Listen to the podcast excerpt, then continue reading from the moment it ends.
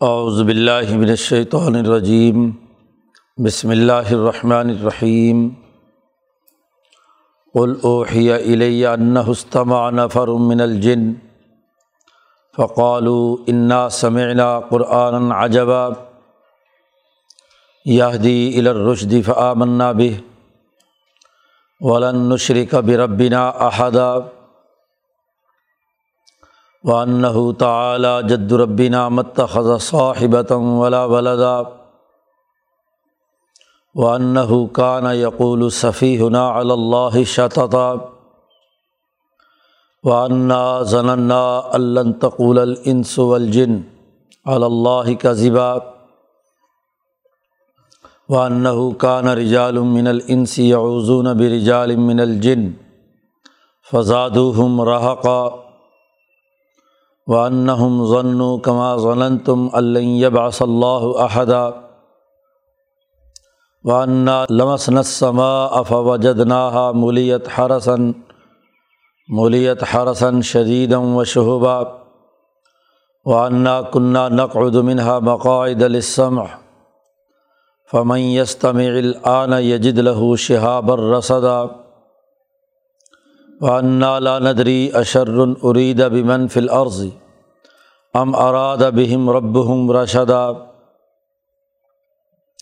وانا من الصالحون ومنا دون ذلك كنا طرائق قددا وانا ظننا ان لن نعجز الله في الارض ولن نعجزه هربا وانا لما سمعنا الهدى آمنا به فمن يؤمن بربه فلا يخاف بخسا ولا رهقا وانا من المسلمون ومن القاسطون فمن اسلم فاولئك تحروا رشدا واما القاسطون فكانوا لجهنم حطبا وان لو استقاموا على الطريقة لاسقيناهم ماء غدقا لنفتنهم فيه ومن يعرض عن ذکر ربه يسلكه عذابا صعدا وأن المساجد لله فلا تدعوا مع الله أحدا صدق اللہ العظیم۔ یہ صورت الجن کا پہلا رقوع ہے۔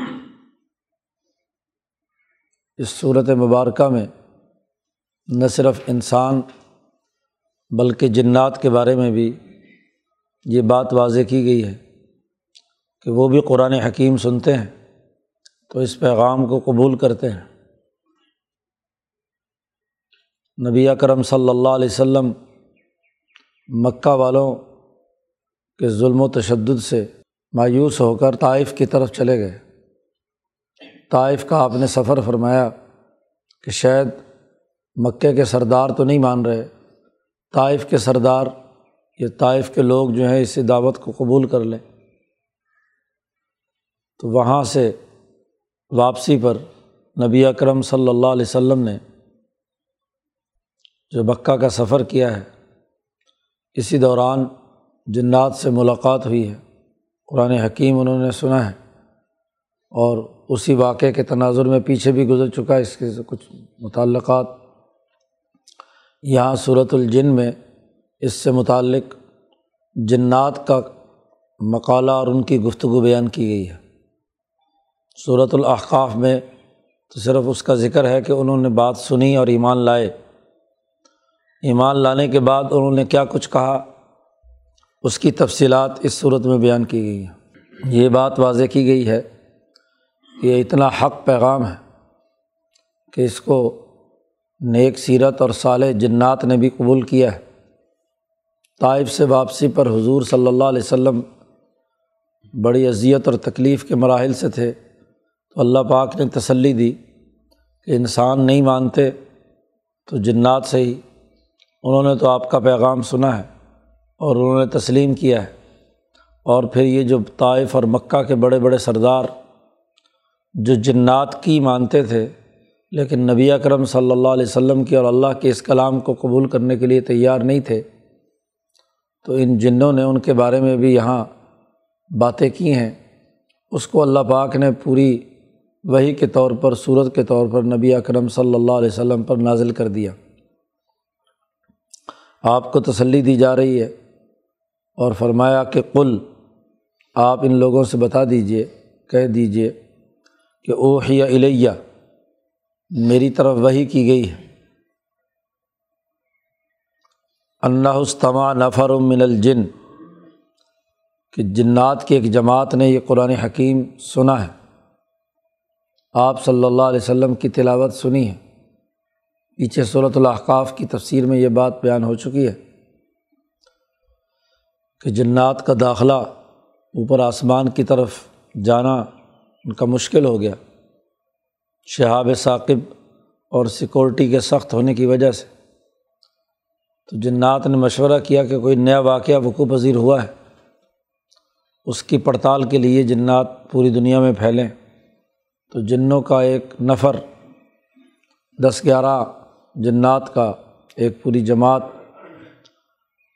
مختلف جگہوں پر گھومتی ہوئی وہاں پہنچی جب نبی اکرم صلی اللہ علیہ وسلم فجر کی نماز پڑھا رہے تھے اور طویل قرات آپ صلی اللہ علیہ وسلم نے نماز میں کی تو اسے ان جنات نے سنا۔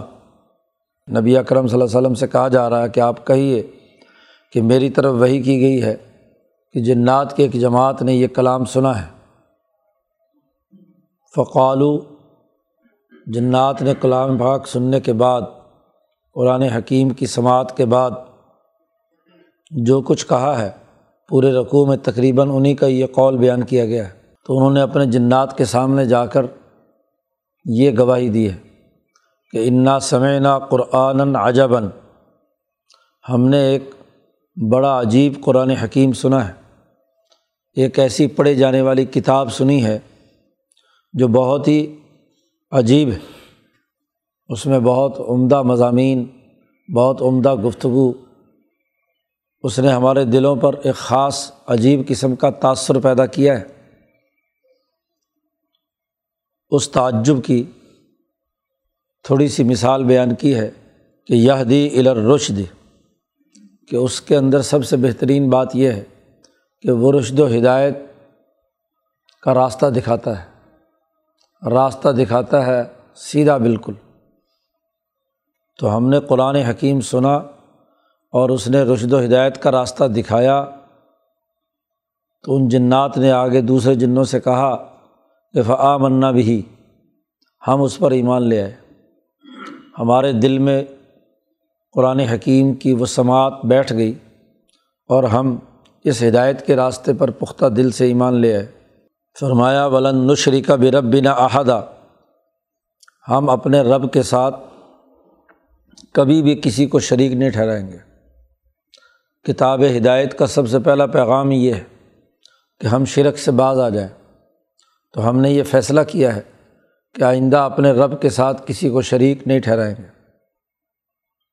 وہ انّ تعلیٰ جد الربینہ انہوں نے یہ بھی کہا کہ ہمارے رب کی شان بہت اونچی ہے۔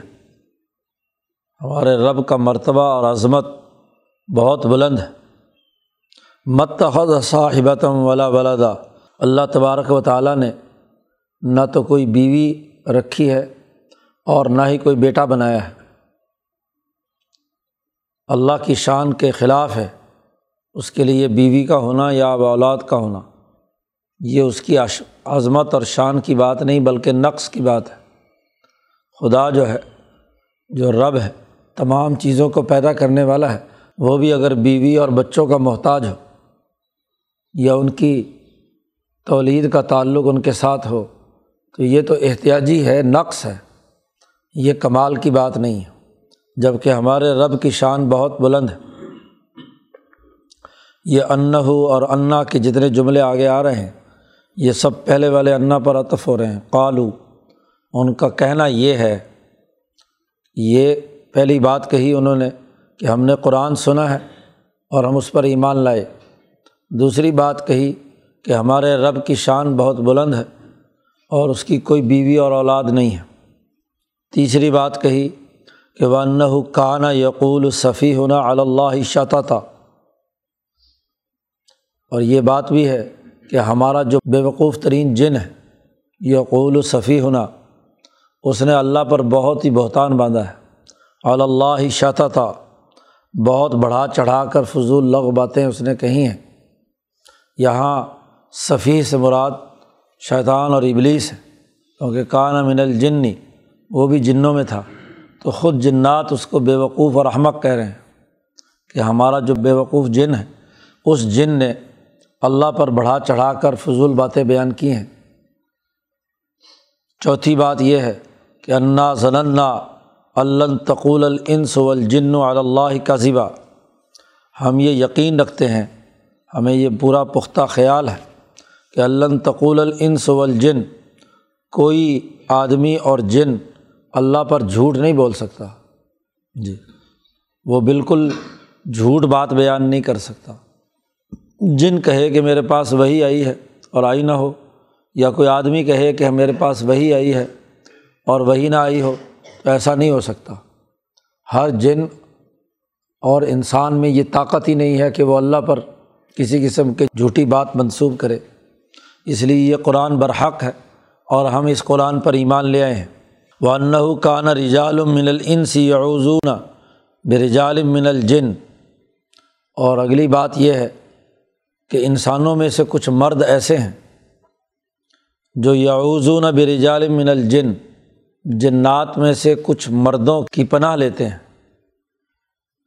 عربوں کا دستور تھا کہ جب کسی گھنے جنگل میں یا کسی خوفناک وادی میں پہنچتے تھے، تو وہاں جا کر یہ اعلان کرتے تھے کہ اس وادی کے جو جن ہیں، ان کے سردار کی ہم پناہ میں آتے ہیں۔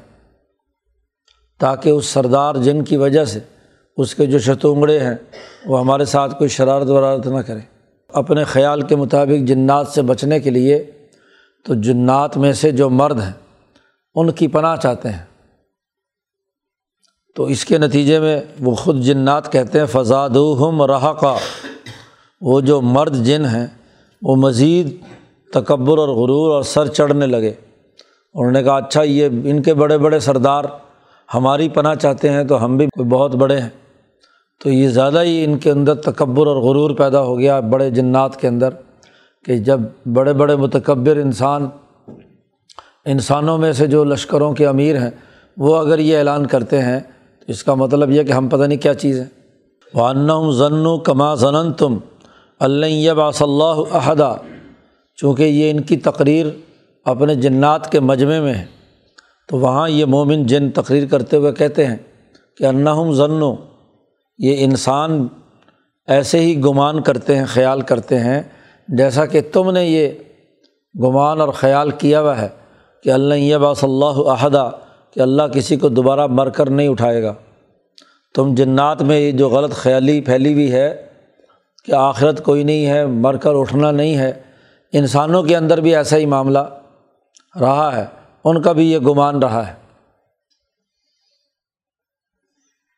تقریر کرتے ہوئے ان جنات نے اپنے جنات کے سامنے کہا وہ انا لمس نس سما ہم سب جنات جانتے ہیں کہ ہم سب جب آسمان کو چھوتے تھے اوپر پرواز کر کے اوپر پہنچتے تھے، تو فوجد نہ مولیت حرسن شدیدم و شہبہ تو اس زمانے میں ہم نے پایا تھا کہ آسمان شدید حفاظتی انتظامات میں ہے۔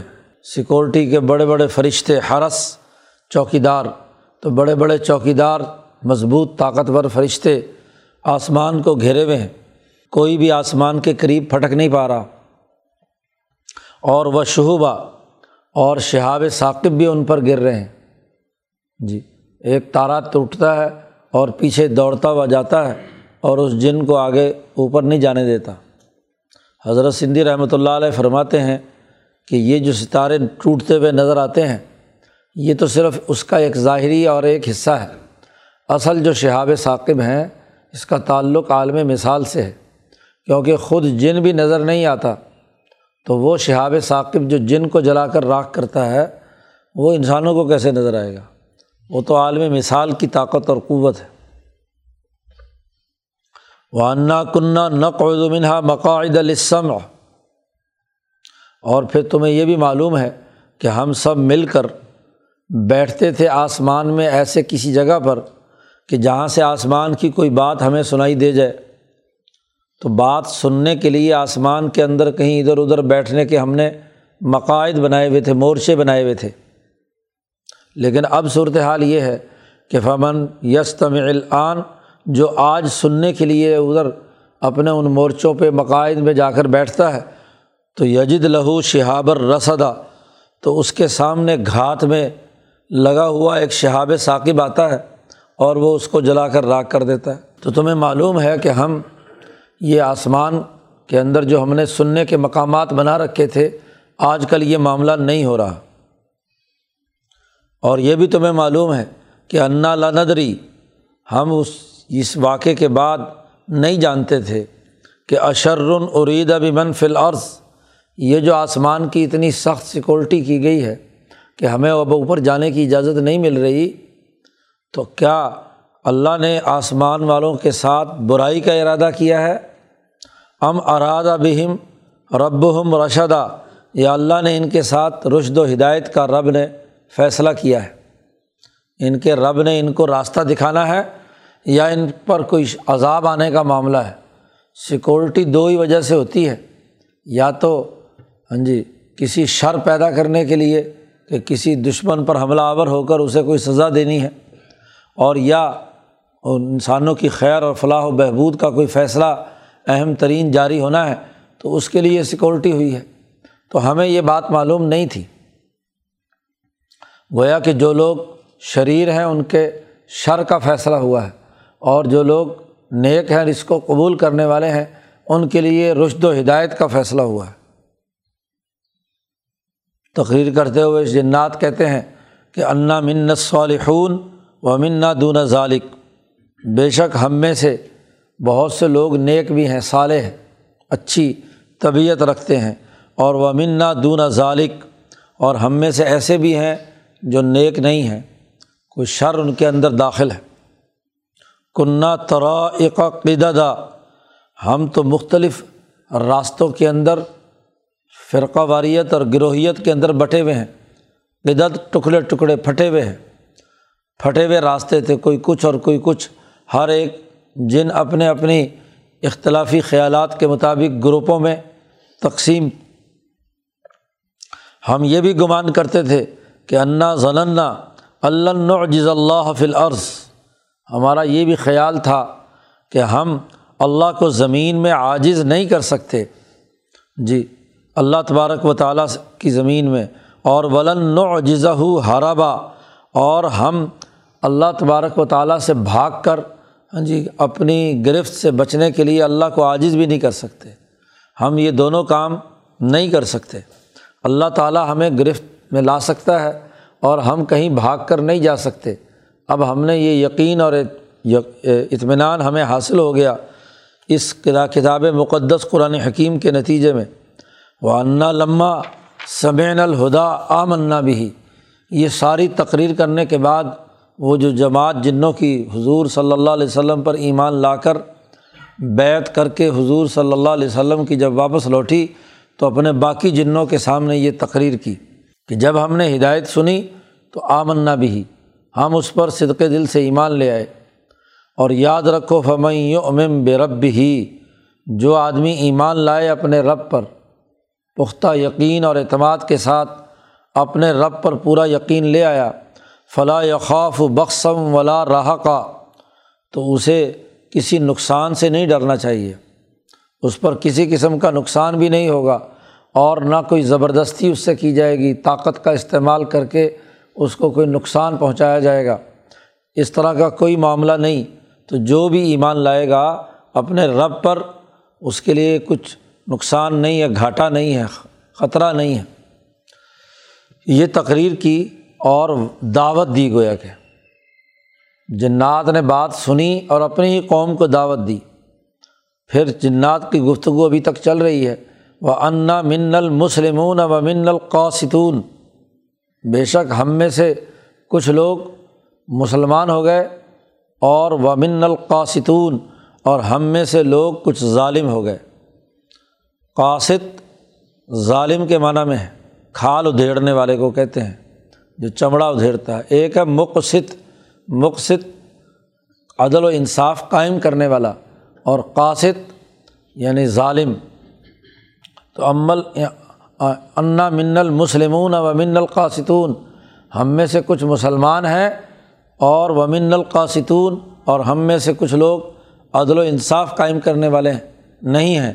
بے انصاف حضرت نے ترجمہ کیا جو ظلم اور تکبر اور غرور کرتے ہیں۔ قاصد دو زو معنی استعمال ہوتا ہے اور زو معنی استعمال میں ہاں جی دونوں طرف استعمال کر لیتے ہیں لفظ قسط کو۔ اس لیے حجاج بن یوسف کے سامنے جب کسی سے پوچھا گیا کہ حجاج کے بارے میں کیا رائے ہے، تو انہوں نے کہا، انت القاصد۔ اب قاصد کے دونوں معنی لیے جا سکتے ہیں۔ حجاج چونکہ جانتا تھا، اس نے کہا، تم نے مجھے ظالم کہا ہے۔ انصاف کی بات نہیں کی تو نے، بلکہ ظالم کہا ہے۔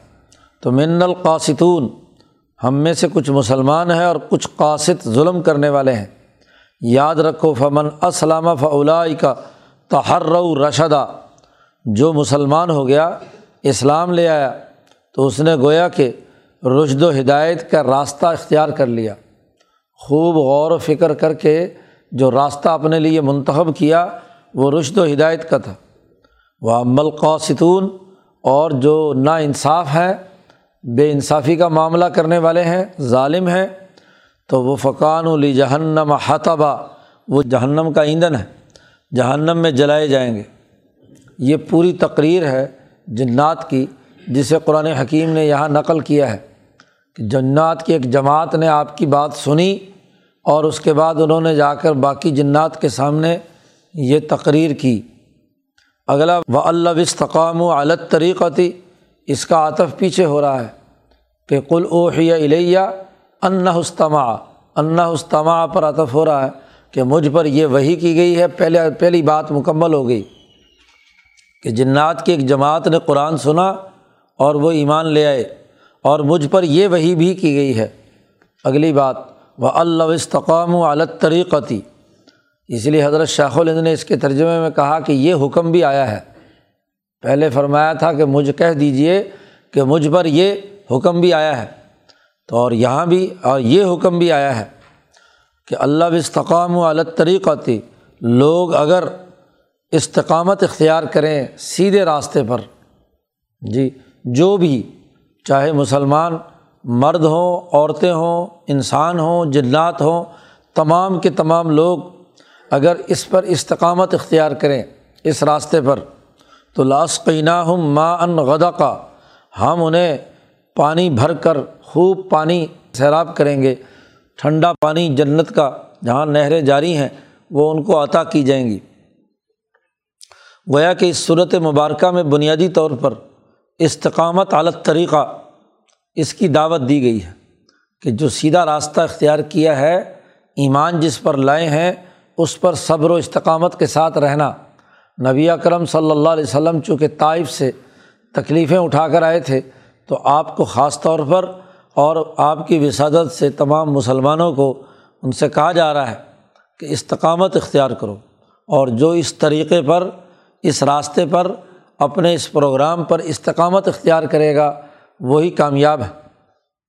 لینفتی ہم فی ہی اور یاد رکھو، ہم اس سلسلے میں ان لوگوں کو آزمائیں گے۔ آزمائش سے ہی پتہ چلے گا کہ کون مستقیم ہے اور کون غیر مستقیم ہے۔ تو یہ آزمائش تھی، ایک مرحلہ تھا۔ اس لیے نبی اکرم صلی اللہ علیہ وسلم سے کہا جا رہا ہے کہ آپ کہہ لیج کہیے کہ مجھ پر یہ وہی کی گئی ہے کہ جنات نے بھی انسانوں کے ساتھ یہ پیغام قبول کیا ہے اور مجھ پر یہ وہی بھی کی گئی ہے کہ اگر یہ سب لوگ استقامت اختیار کریں گے راستے پر، تو ان کے لیے بہت فائدہ ہوگا اور ہم اس سلسلے میں آزمائیں گے ضرور۔ آزمائش کے بغیر کچھ نہیں ہوگا۔ دیکھیں گے کہ ان سختیوں میں اور مصیبتوں میں کون آدمی ہے جو صبر و استقامت کا مظاہرہ کرتا ہے۔ اس لیے قرآن حکیم نے دوسری جگہ پر کہا کہ کیا لوگوں نے یہ گمان کر لیا ہے؟ کہ وہ زبان سے انہوں نے کہہ دیا حسب الناس و یقول و آمنا و حملہ یفتنون۔ کیا لوگوں نے یہ گمان کر لیا ہے کہ ہم ایمان لے آئے اور ان کی آزمائش نہیں ہوگی؟ ان کو آزمایا نہیں جائے گا، آزمائش ہوگی۔ اور نبی کرم صلی اللہ علیہ وسلم نے فرمایا کہ جو جتنا زیادہ اللہ کے قریب ہوگا، اس پر اتنی ہی زیادہ آزمائشیں آئیں گی۔ نبی کرم صلی اللہ علیہ وسلم نے فرمایا کہ ہم سے پہلے بھی امبیا اور مجھ پر بھی سب سے زیادہ آزمائشیں آئی ہیں۔ اور پھر جو نبیوں کے قریب ہوں گے سمل امسل فل امسل جو ان سے زیادہ مشابت رکھتے ہوں گے، اسی کے مطابق کیا ہے؟ ان پر اسی اسی طریقے کی آزمائشیں اور فتنے اور پتہ نہیں کیا کیا کچھ آئے گا۔ تو وہاں وہ استقامت اور صبر کا مظاہرہ کریں گے تو کامیابی ملے گی۔ یاد رکھو یو رض عن ذکری رب ہی جو آدمی بھی اپنے رب کے ذکر سے منہ موڑے گا یسلک ہو عذابً سعادہ اس کے لیے بہت اوپر کے چڑھنے کا عذاب ہے۔ نیچے جہنم میں پھینک کر پھر اسی آگ کے اندر اوپر چڑھنے کا عذاب اس پر ہے۔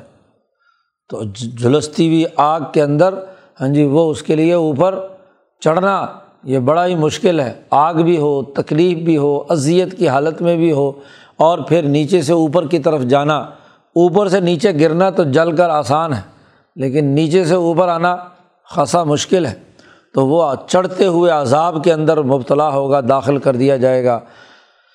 تو قرآن حکیم نے کہا، آزمائش کریں گے ہم۔ آزمائش میں جس نے استقامت الگ طریقہ کیا، تو اس کے لیے خوب ٹھنڈا پانی اور بہترین انعامات ہیں۔ اور جس نے اپنے رب کے اس ذکر سے اعراض کیا، اس کے لیے چڑھنے والا عذاب ہے، اذیت اور تکلیف کی حالت میں ہوں گے۔ اور یاد رکھو وہ ان المساجد لاہ سجدے صرف اللہ کے لیے ہیں۔ نمازیں اور عبادتیں اور مسجدیں صرف اللہ کی ہیں۔ فلاں تدعو اللہ عہدہ اللہ کے ساتھ کسی کو بھی شریک مت ٹھہراؤ۔ مسجد حرام خاص طور پر یہ اللہ کا گھر ہے۔ اللہ کا یہ گھر ہے، اس کے اندر کوئی شرک اور کفر کی اجازت اب نہیں ہے۔ اس لیے ان مسجدوں کو جو خالصتاً اللہ کے لیے بنی ہے، اور چونکہ اس کا سیاق و سباق مسجد حرام کے ساتھ اور حرم کعبہ کے ساتھ ہے، تو یہ اللہ کے لیے بنایا گیا ہے۔ اس لیے اللہ کے ساتھ کسی کو شریک مت ٹھہراؤ۔ اور وہ انّو اللہ نے یہ بھی وہی کی ہے کہ لمہ قام عبد اللہ ید کہ جب اللہ کا بندہ کھڑے ہو کر ان کو دعوت دے، جب اللہ کا پیغام سناتا ہے تو کادو یقون علیہ لبادا تو لوگوں کا ٹھٹ کھٹ جمع ہو جاتا ہے، مجمع جمع ہو جاتا ہے قرآن حکیم سننے کے لیے۔ نبی کرم صلی اللہ علیہ وسلم جب حرم کعبہ میں قرآن پاک پڑھتے، تو مشرقین کے بچے، اولاد ساری وہاں جمع ہو جاتے۔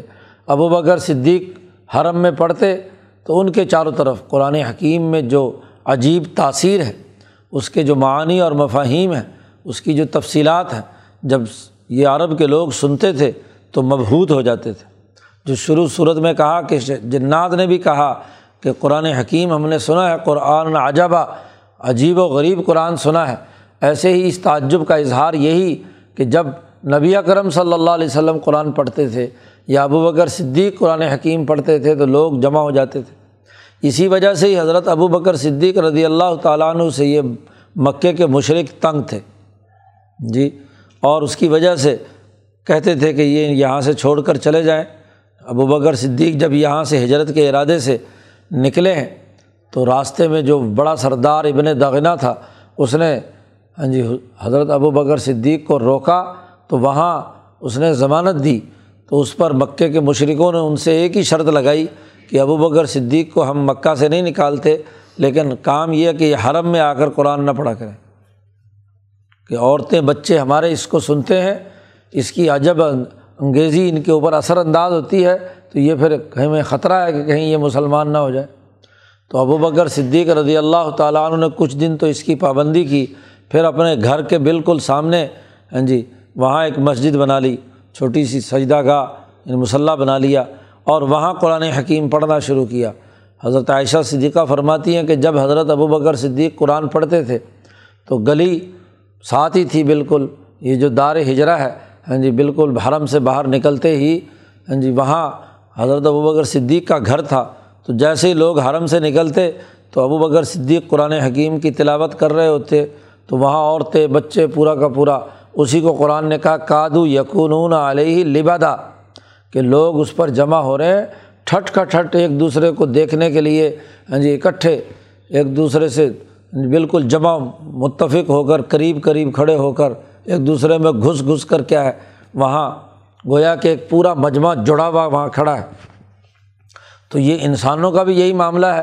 اب عورتیں اور بچے ان پر مکے کے مشرقوں کی طرح کا تکبر اور اس طرح کی چیزیں نہیں۔ تو وہ قرآن حکیم سن رہے ہیں۔ تو جو نیک جن ہیں، انہوں نے بھی قرآن سنا۔ تو انہوں نے بھی کیا ہے؟ اس پر عمل کیا۔ تو اس رقوع میں جنات کی جو بنیادی گفتگو ہے، وہ قرآن حکیم نے بیان کر دی۔ اور پھر آگے جو نبی اکرم صلی اللہ علیہ وسلم کو احکامات دیے ہیں اس کے تناظر میں، اس کی تفصیلات اگلے رقوع میں بیان کی گئی ہیں۔ اللہ تعالیٰ قرآن حکیم کو سمجھنے اور اس پر عمل کرنے کی توفیق عطا فرمائے۔ اللہ